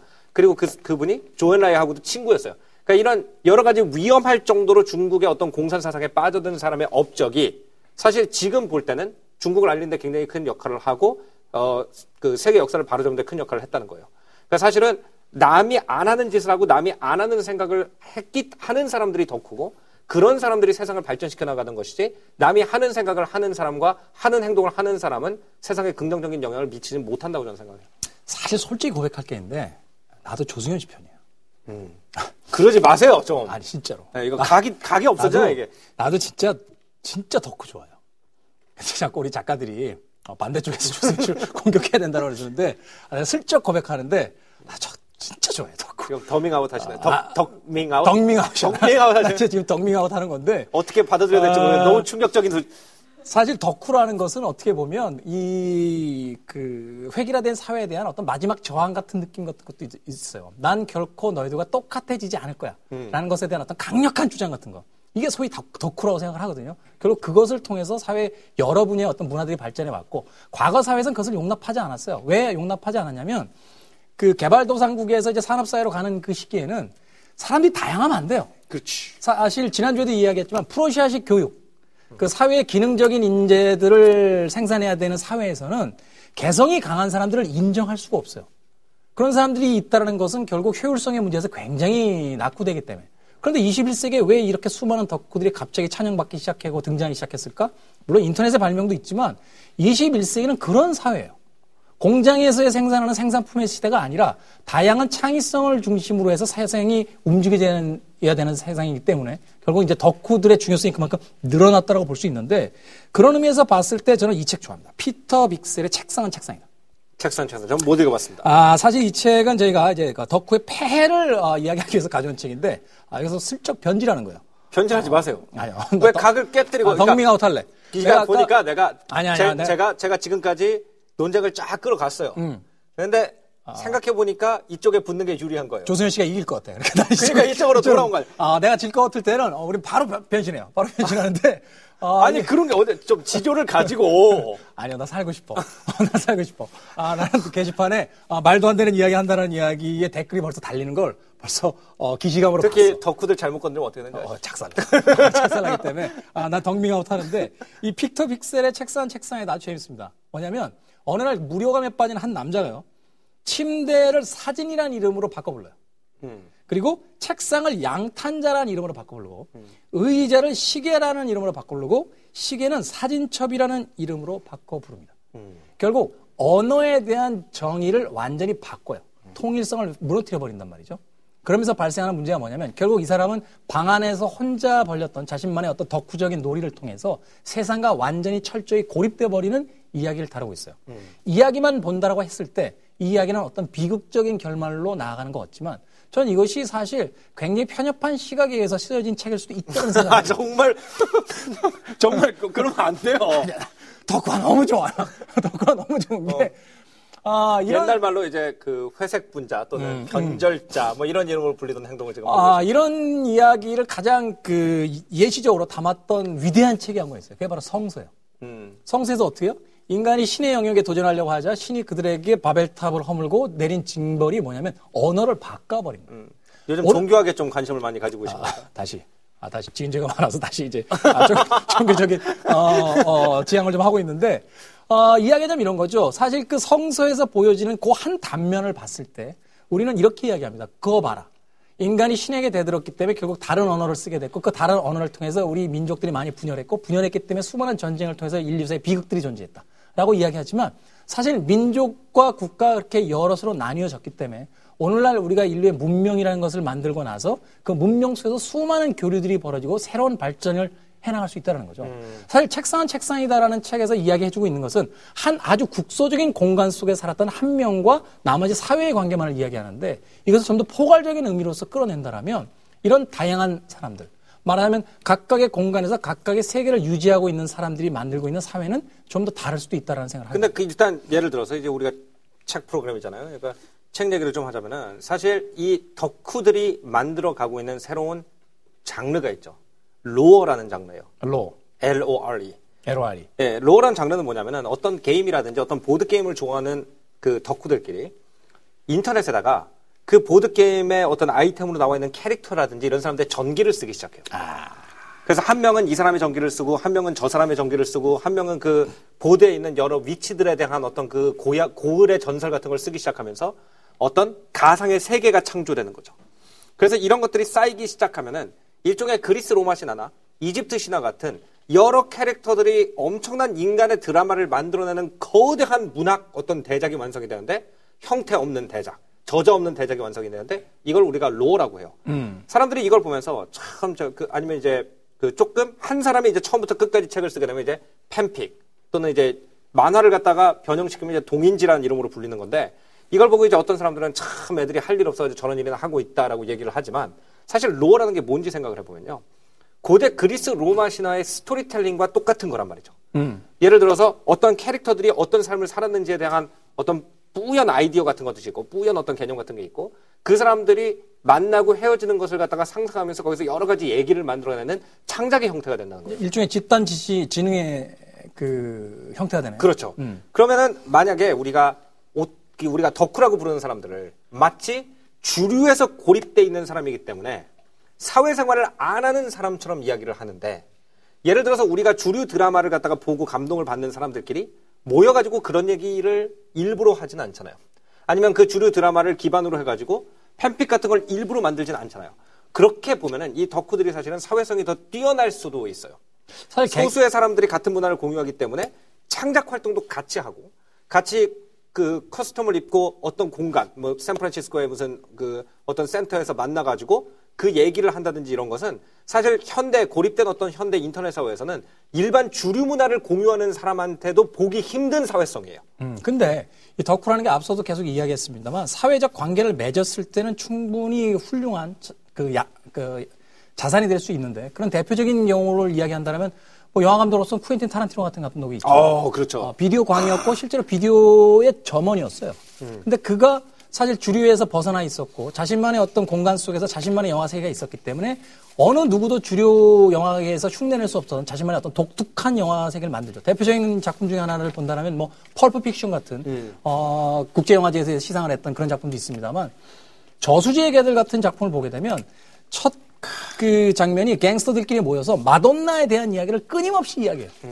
그리고 정말 마돈나에 대한 어떤 덕후적인 그 이야기들을 끊임없이 주고받다가 갑자기 그 갱스터로 변신하는 그런 아주 충격적인 첫 장면이 펼쳐지게 되는데 일어났던 어떤 그 아주 신선한 오프닝이 시작될 수 있었던 것도 역시 쿠엔틴 타란티노가 아, 그 마돈나에 대한 어떤 덕후에 가까운 관심을 가지고 있었던 인물이었기 때문에 탄생할 수 있었다는 거죠. 그런데 여기서의 쿠엔틴 타란티노는 사실 그가 가진 재능을 가지고 사회와 관계를 맺었단 말이에요. 그럼으로써 그 덕후에 대한 것이 일정 정도 완성이 됐는데 앞서도 이야기한 것처럼 이 덕후라는 단어와 연관 검색어로 뜨는 것이 항상 히키꼬모리란 말이에요. 이 히키코모리라는 것은 엄밀히 이야기하면 사회적인 어떤 구조에 의해서 만들어진 그 사람일 경우가 굉장히 많다라는 거죠. 그렇죠. 말하자면 주류에서 배제됐거나 인간관계에서 어려움을 겪었거나 그래서 집안으로 숨어들었고 그 집안으로 숨어드는 공간 속에서 덕후가 되어버린 인물들인데 이 인물들이 어떠한 결과를 지향하고 있는가를 보게 된다면 덕후가 가야 될 방향 같은 게 보인다고 저는 생각되거든요. 그 대표적인 게 바로 전차남 같은 그 소설들이죠. 사실 이 전차남을 보게 되면 어, 단 한 번도 사랑에 빠지지 못했던 한 주인공이 등장하고 끊임없이 이 인터넷 통신을 통해서 자기들끼리 어떤 의견들을 조율하는 그 교환하고 이야기하는 아, 말하자면 인터넷 공간상의 덕후들이 등장하는데 결국 이 여- 소설과 영화의 마지막 장면을 보게 되면 에르메스녀라고 불리는 이 여성에게 이 남자가 결국은 그 자신의 이야기를 고백하면서 그 엔딩을 향해 달려가기 시작해요. 결국 뭐냐면 여기서 이 그 전차남이 에르메스녀에게 고백하는 행위 자체가 사회적 관계를 맺겠다는 일종의 선언 같은 것이라는 거죠. 말하자면 덕후들의 세계에 그 머물러 있던 한 남자가 세상 밖으로 나오는 이야기. 앞서서 거론했던 김시표리 같은 영화도 여- 결국 마지막 결론에선 동일한 주제를 반복하고 있잖아요. 자신만의 공간에 갇혀 있던 두 남녀가 결국은 그 버스라는 공공의 공간, 많은 사람들이 같이 공유하는 공간 속에서 만남으로써 개인적 공간에서 벗어나서 사회적 관계를 맺음으로써 결말을 맺고 있다는 것은 자, 덕후라는 것이 물론 한 개인의 입장에서는 순수한 즐거움을 갖게 되는 어떤 행위이긴 합니다만 그것이 어떤 형태로서 존재했을 때 사회적 관계 속에서 인정받을 수 있을 것이냐. 저는 그 사회적 관계 속에서 인정을 받는다는 목적이 결여돼 있는 것이 그들이 창의적인 생각을 할 수 있는 가장 큰 이유이기 때문에 음. 그것을 목적으로 삼아서는 절대로 안 된다고 생각합니다. 아, 이야기는 이런 거예요. 아까 아까 그 제가 그 얘기했던 전기 작가 사이먼 윈체스터라는 사람이 또 다른 썼어요. 게- 제가 굉장히 좋아하는 작가입니다. 책 한번 밀어놓겠습니다. 가볍게 중간 정도까지만 밀어놓을게요. 예. 교수와 광인이라는 책, 책이에요. 이것은 처음으로 영어의 모든 단어의 정의를 내리자는 목적으로 쓰여졌던 옥스퍼드 대사전이라는 사전의 편집장의 얘기인데요. 이 교수와 광인이라는 책을 보면은 두 사람이 콜라보레이션을 해요. 그러니까 한 사람은 어렸을 때부터 완전 라틴어 덕후여가지고 심지어 원래 농민인데 소한테 라틴어로 대화를 하기 위해서 그러니까 야 밭가라 이랴 이걸 갖다가 라틴어로만 얘기를 하는데 소가 말을 안 듣는다고 징징거리던 그, 그 정도의 덕후고 왜 그런 책들을 봐요? 공감이 돼서 공감이 돼요. 네. 예. 그리고 이 사람이 그 사전을 편집하고 있던 중에 어떤 사람이 계속 편지로 어학에 대한 중요한 정보를 보내요. 근데 나중에 그 사람이 알고 보니까 정신병원에 감금돼 있는 살인자예요. 그래서 이 교수와 광인, 덕후적인 교수와 덕후 광인 두 명이 어떤 현대 영어학에서 가장 뛰어난 업적을 만들어낸 이 이야기를 갖다가 이게 기술하고 있거든요. 근데 두 사람 다 어떤 특징이 있느냐. 내가 언젠가 유명한 영어학자가 돼가지고 나라를 빛내겠다는 목적을 가지고 있던 게 아니라 그냥 남이 알아주던 몰라주던 농부의 아들이 그 당시 계급이 그렇게 그 확연하게 갈라져 있던 영국 같은 나라에서 농부의 아들이 라틴어로 소랑 대화를 한다. 말도 안 되는 행동이란 말이죠. 옆에서 손가락질을 해도 자기가 좋아서 했던 거예요. 탐미에서 시작했던 거예요. 그래서 저는 탐미가 우연히 사회적 이익을 가져다 주는 것이 맞는 순서지 사회적 이익을 목표로 하고 덕질을 한다? 그러면 그건 더 이상 덕질이 아닌 거죠. 그리고 덕질의 가치를 잃어버리게 된다고 생각해요. 근데 이제 덕질에서 가장 문제가 되는 게 그거죠. 사회성을 잃어버린다는 거. 사회성을 잃어버리는 건 개인의 선택이죠. 음, 개인의 선택인데 그것이 그 말하자면 아까 이야기한 것처럼 우연에 의해서 발굴될 수 있다면 좋지만 그렇지 않은 것에 대해서 가져올 부분들도 우리가 고민을 해봐야 된다는 게 사실 저도 아까 이야기했지만 덕질에 대해서 찬성해요. 저는 가장 최근에 봤던 뉴스 기사 중에서 아, 자꾸 사실- 양쪽을 다 해먹으려고 그러시네요. 아, 사실 좀 황당했던 기사가 하나 있어요. 어떤 대단, 대한민국의 굉장히 유명한 어떤 단체 수장이 아, 이세돌 구단에게 이런 충고를 한 거예요. 그 좋은 머리로 왜 바둑을 뒀을까? 인공지능을 개발하는 하사비스가 얼마를 벌어들인지를 생각을 해보면 왜 그런 인공지능을 개발하는데 그 좋은 머리를 쓰지 않았을까? 전 사실 이 발상 자체가 놀랍도록 멍청하다고 생각해요. 음.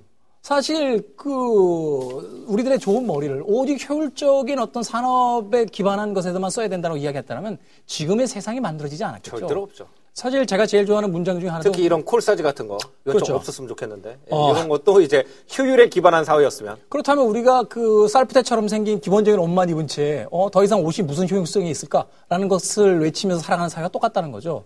사실 그 문학에서 가장 뛰어난 평론가 중에 한 명이었던 김현 씨의 그 이야기를 저는 굉장히 좋아하는데, 문학은 무용함으로 유용하다.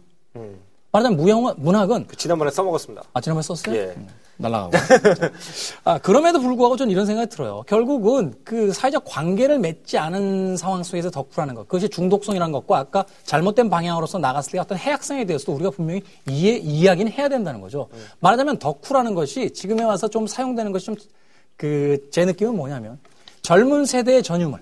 나이 든 세대와 자신들을 경계선을 긋기 위한 하나의 상징어처럼 사용되고 있다는 생각도 들거든요. 게다가 그 상징어처럼 사용되도록 조장하는 것도 어른들의 어떤 몫이에요. 그러니까 덕후라는 걸 얘기할 때 우리가 뭐라고 얘기를 하는지 생각하면 예를 들어서 키덜트라든지 이런 표현을 써요. 키덜트라는 건 뭐냐면 아직 애라는 거거든요. 아니면은 철이 안 들었다라는 식으로 얘기를 하는 경우가 많거든요. 그러니까 우리 사회에서 생각하는 철 들었다는 건 뭐냐면은 점점 자기 이익과 부합해서 자기의 전형적인 색깔이라든지 자기의 전형적인 관심사를 없애면서 사회에서 인정해주는 관심사로 들어오는 과정을 갖다 어른이 된다고 생각을 한단 말이죠. 이거 자체가 없어져야 되는 것이지 덕질을 비난할 게 아니라는 거예요. 그러니까 덕후들이 왜 덕후가 되느냐? 주류의 힘이 너무 세니까 그들이 덕후가 됐다. 아, 앞서부터 이제 자꾸 엇갈린 부분이 그건데, 아, 덕질을 비난한 적은 없어요. 앞서 이야기했지만 저는 덕질에 열렬한 참여입니다. 아, 근데 덕질을 하게 될 수밖에 없는 상황이라는 것에 대해서는 생각해 봐야 된다는 거죠. 음. 앞서 이야기했지만 덕질과 연관어로 항상 뜨게 되는 것이 뭐냐면 희끼꼬몰이라는 거예요. 이 두 개의 단어가 그 하나의 그 공간 속에 머무르게 됐을 때 가져오게 될 여러 가지 그 불편한 진실들. 어, 이 덕질과 히키코모리가 왜 생겨날 수밖에 없었나에 대한 부분들이 덕질의 순수함이라는 측면에 의해서 가려져서는 안 된다는 거예요. 바로 그런 부분들이 오늘 가장 이야기하고 싶었던 부분인데 저는 사실 그런 면에서 봤을 때 어, 결론적으로 이런 이 책을 아주 유쾌하게 던질 수도 있을 것 같아요. 닉 혼비가 썼던 책 중에 피버 피치라는 책이 있습니다. Fever pitch. 네. 사실은 그 남녀 간의 관계에서 어떤 굉장히 어려움을 겪고 있는 한 남자가 아, 영국의 아스날이라는 축구팀에 열광해요. 어, 이 아스날이라는 축구팀에 열광하면서 사실 이 축구에 대한 어마어마한 그 덕후로서 존재를 하죠. 사실 영화도 됐어요. 헐리우드에서 만들어진 영화 중에서 나를 미치게 하는 남자라는 영화가 있는데 여기서는 사실 시카고 그 레드삭스라는 야구팀으로서 미국적인 정서로서 이제 변환됩니다. 영화 속에서는 이런 장면들이 펼쳐져요. 아, 시카고 레드삭스의 그 표를 얻기 위해서 시즌 표를 얻기 위해서 수많은 친구들이 이 남자에게 와서 어, 다양한 형태로 노예처럼 굴종해요. 왜냐하면 그 표를 얻기 위해서 시카고 레드삭스라는 그 야구팀이 야구 경기를 보기 위해서 사실 이 장면까지만 해도 어떤 덕후들의 어떤 즐거운 놀이처럼 모든 장면들이 펼쳐져 나가는데 결국 그 새로운 여자친구를 만나게 되죠. 그리고 이 여자친구는 이 남자의 어떤 어, 덕후적인 기질에 의해서 점점 멀어지는 관계가 됩니다. 그런데 결국 이 마지막 장면에서 그 숨어있던 이 덕후였던 이 한 남성이 그 그라운드로 뛰쳐나와서 자신의 어떤 사랑을 고백하는 장면 같은 경우를 보게 됐을 때는 아, 결국 덕후라는 것도 사회적 관계 속에서 이루어져야 된다는 거. 그것을 사회가 어느 정도는 만들어줘야 된다는 점에 있어서 저는 사실 닉 혼비의 Fever Pitch 같은 작품들이 덕후들이 좀 지향해 봐야 될 혹은 덕후들을 어떻게 끌어안을 것이냐에 대한 문제에서 아주 유쾌한 결론적인 소설이 아닌가 하는 또 생각도 해보게 되는 거죠. 저는 기본적으로 이제 마지막 맺는 말만 하겠습니다. 그 제가 추천하고 싶은 마지막 책은 니콜라 플라멜의 전기라는 책이에요. 작가가 지금 기억이 안 나는데 이 니콜라 플레멜이 뭐가 된 사람이냐면 연금술사입니다. 파리에 있는 한 지하실에 처박혀서 계속 철을 금으로 바꾸겠다고 여러 가지 사람들이 이해할 수 없는 실험을 하고 뭐 동물들을 끓인다든지 아니면 뭐 사양지에 쥐를 뭐 꼬리를 갖다 해가지고 뭐 피를 그 당시에 이제 마법과 연금술의 어떤 그 경계가 확실하지가 않던 시대니까 사람들이 이해하지 못한 굉장히 기이한 일들을 많이 했죠. 근데 이런 연금술사가 제가 생각할 때는 사실 우리 사회를 이끌어 간 거예요. 연금술사들이 발견해낸 많은 아이디어들이 지금 우리가 사용하는 기술이 되고 그들이 발견한 많은 어떤 그 세계를 보는 눈이 우리 물리학의 기본이 되는 경우가 상당히 많다는 거예요. 그래서 저는 사실 우리 사- 시대 이렇게 획일화된 사회에서 우리가 필요한 영웅은 두 가지가 있다고 봐요. 하나는 해적이고 하나는 연금술사라고 생각을 합니다. 실질적으로 육체적으로 내가 어떤 현대사회의 답답함을 뛰쳐나가는 개인과 정신적으로 깊게 자기 내면으로 들어가는 두 가지 사람이 다 있어야 된다. 그런 면에서 저는 연금술사들의 전기를 통해서 진짜 덕후라는 것은 무엇인가? 이거에 대해서 이해를 하고 그들이 사회를 어떻게 발전시켰고 그리고 그들이 사회를 발전시키기 위해 노력한 것이 아니라 단지 자기 세상에 빠져 있는 것 자체로만도 사실은 인류에 기여를 했다는 걸 갖다가 한번 상기시킬 필요가 있을 것이라고 생각합니다. 너무 순진한 발상 아닙니까? 저는 순진하게 남고 싶다. 제가 그 선배님을 만나기 전에는 상당히 순진한 사람이었는데 선배님 때문에 많이 타락해졌습니다. 알겠습니다. 예. 그 타락의 물을 타락을 좀 이제 씻어내고 다시 순진한 눈으로 세상을 보는 노력을 하고 있죠. 사실 이제 덕후라고 했을 때, 아. 왜 대답이 없으십니까? 음, 그 얘기는 뭐 대답 안 하겠습니다. 그 타락에 대해서 어떻게 책임질 거예요? 덕후라는 이야기를 했을 때 이제 마지막으로 제시하고 싶은 책이 두 권 있어요. 어, 아까 그- 마지막이라고 그랬잖아. 아, 아까는 이제 떡밥이고 어, 떤 책으로 봤나 잠깐 본 거고. 자, 어, 결론은 항상 선배님이 내셔야 된다. 음, 제가 항상 결론을 내야 되니까. 아, 사실 뭐 몇 회 진행을 해봐서 알겠습니다만 아, 마지막으로 결론 내는 사람이 아, 승자입니다. 네, 근데 편집에서 어느 결론이 채택될지는 아무도 모르는 거예요. 아, 이런 책 두 권 어떨까요? 뭐 지난 시간에도 한 번쯤 나왔던 것 같은데 다치바나 다케시의 책 중에서 나는 이런 책을 읽어왔다라는 책이 있습니다. 어, 덕후로서의 어떤 즐거움 같은 거예요. 사실 다치바나 다카시는 일본에 자신의 어떤 고양이 빌딩이라고 하는 자신 개인 도서관을 가지고 있을 정도로 어마어마한 독서광이고 책에 미쳐 있던 사람이고 결국 그것이 그를 아, 시대의 가장 뛰어난 저널리스트로 만들었고 뛰어난 인터뷰어로 만들어졌고 뛰어난 저술가로 만들어졌습니다. 아, 그렇다면 덕후에 어떤 폐를 대표적으로 이야기할 수 있는 책 한 권 슬쩍 던집니다. 그 똑같은 성을 쓰는데 오자카키 다케시라는 작가의 장서의 괴로움이라는 책이 있어요. 장사의 괴로움. 네. 사실 이 자리에서 우리 둘이 이야기하는 것도 이제 그 덕후에 대한 이야기를 하면서 가장 많이 이제 거론하게 되는 게 책에 대한 이야기인데 네. 오카자키 다케시가 아, 어마어마한 책의 콜렉터예요. 그리고 책의 덕후입니다. 이 책에 그 등장하는 그 도입부부터 굉장히 흥미진진한데 뭐냐면 자신이 알고 있는 책의 덕후들에 대한 이야기가 등장해요. 그런데 책을 너무 많이 가지고 있어서 행복하다. 이런 이야기가 아니에요. 어, 책이 너무 많아서 집이 무너집니다. 음. 일본식 주택이라는 것은 사실 이제 철근과 콘크리트 구조라기보다는 목조 건물의 형태가 굉장히 많기 때문에 네, 또 이렇게 지진을 대비해서 좀 얼기설기 지어놓기도 하고. 그렇죠. 그렇기 때문인지 몰라도 이 책을 너무 2층이나 그 자신의 집에다 많이 쌓아놓은 형태이기 때문에 아 말하자면 기둥에 금이 가고 집이 무너진 사람들에 대한 일화가 나와요. 왜 우리가 알고 있는 그 덕후 한 분께서도 어, 레코드판이 너무 많아가지고 책장이 무너진 경험이 있으신데 아, 그 기억나시나요? 지구 위의 작업실이라는 책이죠. 예, 예, 어, 예. 김갑수 씨가 쓰셨던 그 책에는 사실 이 덕크로스의 어떤 순수한 즐거움에 대한 부분들이 있는데 아, 오자키 다케시는 거기서 한 발 더 나갑니다. 너무 많아서 벌어지는 문제들. 그리고 두 번째로 이야기하는 게 뭐냐면 같은 책을 두 번, 세 번, 네 번 사야 되는 자의 어떤 그 아, 미련함. 말하자면 책을 쌓아놓은 것까지는 좋은데 아, 자신이 관리할 수 없는 형태 혹은 양의 그 형태가 됐기 때문에 아, 책을 찾지 못해요. 근데 그분은 진짜 덕후가 아니에요. 음. 진짜 덕후는 어디 있는지 다 알아요. 그리고 진짜 덕후는 완벽한 labeling 시스템과 카, 그, 카탈로그를 가지고 있어야 완벽한 덕후지, 책을 어디 있는지 잊어버릴 정도다? 거기에는 이거는 덕후에 좀 들어가요. 성덕을 아직 못했기 때문에. 거기에는 이제 수련 단계에서. 한 번 더 받아줄 수밖에 없는 이유가 뭐냐면 어, 경제력이라는 게 충족돼야 됩니다. 덕후라는 것은 사실 엄밀히 이야기하면 아까 이야기한 비싼 대로 취미 생활이죠. 그렇죠. 그거는. 비싼 취미 생활로 형태로 가기 때문에 그것을 받아줄 수 있을 만큼의 돈이 있어서 사실 도서관 형태로서 그 인덱스를 만들고 다 그 라벨링을 할 수 있더라면 책이 어디 있는지 못 찾을 이유가 없죠. 그런데 덕후라는 것은 자신의 경제 한도 내에서만 덕후질을 하게 되나요? 그렇지 않습니다. 어마어마한 규모의 그 자신의 어떤 욕망을 충족시키기 위한 덕후질을 위해서 자신의 경제 규모를 벗어나는 행위들을 하죠. 덕후라는 것이 사실 개인에게만 그 종속되어 있다라면 사실 그것은 아주 순수한 쾌락의 취미로서 받아들일 수 있어요. 그런데 가끔가다 이 덕후들의 문제들이 발생하는 건 뭐냐면 이들에게 가족이 있다거나 지켜야 될 가정이 있다거나 혹은 사회적인 어떤 역할을 수행해야 되는 임무를 가지고 있는 사람들의 덕후에 대한 문제들이 발생하게 되는 거예요. 제가 한 3년 정도를 이제 자전거 덕후로 살아왔는데 자전거 덕후의 이제 미국에서 쓴 유명한 책이 있어요.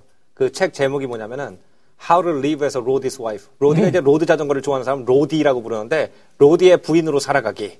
그래서 뭐 주말에 남편이 집에 없는 것은 당연히 여겨야 된다. 뭐 이런 얘기를 갖다 이렇게 쭉 써놓은 책이 있는데 그렇죠. 이제 가족이 있는 경우에는 좀 얘기가 달라진다. 대표적이죠. 어, 물론 사회적인은 너무 제가 극단적으로 많이 표현하는지 모르겠습니다만 아, 뉴스에 자주 등장하지 않습니까? 어, 떤 은행 직원이 어, 딘가에 미쳐서 은행 돈을 쓰기 시작합니다.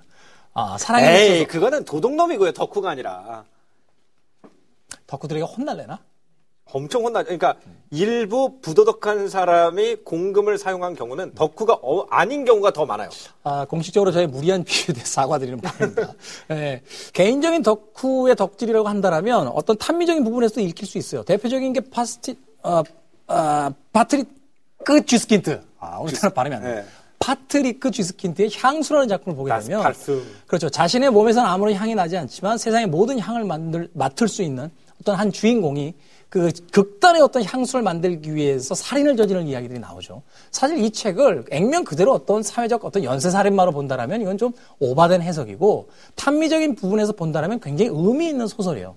그럼에도 불구하고 이 책에서 우리가 아, 어떤 음험한 예언 같은 것을 듣지 않을 수 없는 건 뭐냐면 한 개인이 어떤 자신만의 중독된 어, 덕후, 덕질의 어떤 그 몰입됐을 때 벌어질 수 있는 사회적인 영향이라는 거. 역시 간과하고 넘어갈 수는 없다라는 거거든요. 사실 그런 면에서 본다면 덕후와 덕질이라는 것이 순수한 개인의 공간에서만 존재할 수 있을 것이냐? 이건 너무 이상적이고 순수한 형태들이고 결국 이 사람이 어떤 방식으로든 화성에서 혼자 사는 사람이 아니라 지구 안에서 누군가의 사회적 관계를 맺고 있다라면 이 덕후와 덕질에 대한 것이 어떠한 영향을 줄 건지에 대해서 한 번쯤 생각 안 해볼 수 없다라는 거죠. 받아도 될까요? 받을까요? 끝낼까요? 받고 끝냅시다. 예, 받고 끝내. 예. 저는 그러면 어, 인류학자 루트 베네딕트가 쓴 네. 아, 나 이렇게 계속 웃겨. 문화의 틀이라는 책으로 받겠습니다. 이 루트 베네딕트의 책에 보면은 한 콰키우틀이라는 한 인디안 부족의 얘기가 나와요. 지난주에 뭐 인도 얘기하더니 이번에 또 인디아로 갑니까? 예, 뭐, 이 세계 문화 전문가가 괜히 세계 문화 전문가가 아니죠. 예. 뭐, 미국, 유럽 얘기를 주로 하지만, 예, 여러 세계 문화에 관심을 가지고.